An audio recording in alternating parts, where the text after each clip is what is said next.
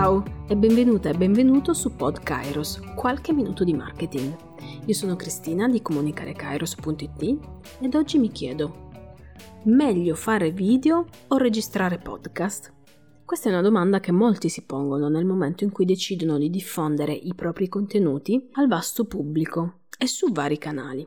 Però non esiste una risposta univoca. È come chiedere meglio mangiare pasta o pizza? La risposta è dipende. Da cosa? Da quello di cui hai voglia tu in quel momento, dalla dieta che stai seguendo, dalla compatibilità con i tuoi impegni. E queste sono le stesse risposte che dovrai mettere in campo nel momento in cui ti chiedi meglio fare video o registrare podcast. Innanzitutto devi ragionare su diversi fattori. In quale mercato operi? Quale prodotto offri? Chi sono i tuoi competitors? Eccetera, eccetera. Dopodiché devi tenere presente le differenze che esistono tra video e podcast. Il video necessita di una certa attenzione da parte dell'utente. Nel video le persone ti guardano, magari seguono le azioni che tu stai compiendo, per poi compierle loro stessi. Il video per sua stessa natura deve essere seguito guardandolo. È molto probabile che il video venga guardato mentre si sta facendo altro, preparare una torta e dunque seguire la videoricetta, montare un mobile e quindi seguirne i passaggi, oppure semplicemente nel video cerchiamo qualcosa che ci ha incuriositi mentre stavamo guardando la tv. Il video si inserisce in quelli che vengono chiamati micro momenti, cioè momenti nei quali la gente sta cercando qualcosa per imparare, fare, scoprire, guardare o comprare. Ascoltare un podcast ha un contenuto totalmente diverso, soprattutto per la fruizione.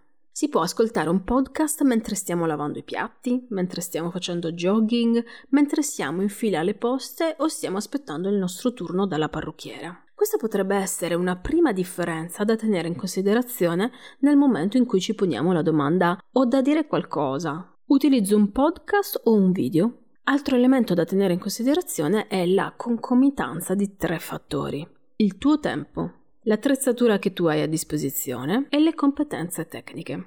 Con questo non voglio dire che ci vuole meno tempo per i podcast e un'attrezzatura migliore per i video. Entrambi hanno la necessità di tempo da potervi dedicare. Avere qualcosa da dire, scriverne il testo, sì perché non penserà di andare a braccio, fare le riprese o le registrazioni audio, infine avere dei programmi per la post-produzione e sapere come ottimizzare i contenuti per le varie piattaforme.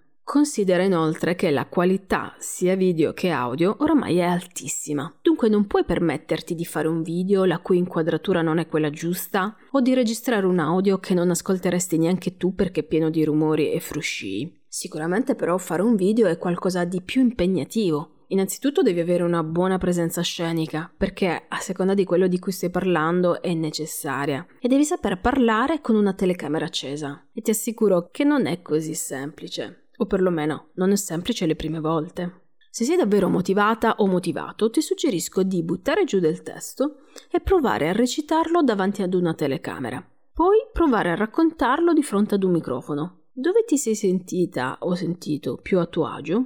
E ora che hai il tuo video o la tua registrazione audio, sai come fare per post produrlo o per ottimizzarlo per le piattaforme? Per questo aspetto ti consiglio di fare dei corsi di formazione oppure farti affiancare, almeno nei primi tempi, da una o un professionista che ti guidi passo passo. Altra cosa da tenere in considerazione e a cui ho accennato è il tempo. Sì, perché fare solo un video o solo un audio e poi farne un altro tra due o tre mesi, se tutto va bene, non ha senso. Non ha senso né per la piattaforma su cui andrai a posizionare il tuo video o il tuo audio, ma non ha senso neanche per il fruitore. Che sia un video o un audio, il fruitore si affeziona a te e ricerca cose fatte da te solo se ne vede più di una perché queste forme di fruizione, video o audio, creano una relazione tra chi le trasmette e chi le riceve che va al di là della semplice informazione di contenuti. Se hai qualcosa da dire, lo devi dire bene e spesso. Devi crearti un piano editoriale. Devi far sì che da qui a due mesi tu possa creare, solo per iniziare, almeno un video o un audio a settimana. Ecco, a questo punto puoi decidere cos'è meglio per te, video o podcast. Fammelo sapere. Molti dicono di fare le cose in modo diverso, pochi di farle in modo migliore. Elon Musk. Se trovi interessante quello che ho da dirti sul marketing, segui le nostre puntate di Pod Kairos e concediti qualche minuto di marketing.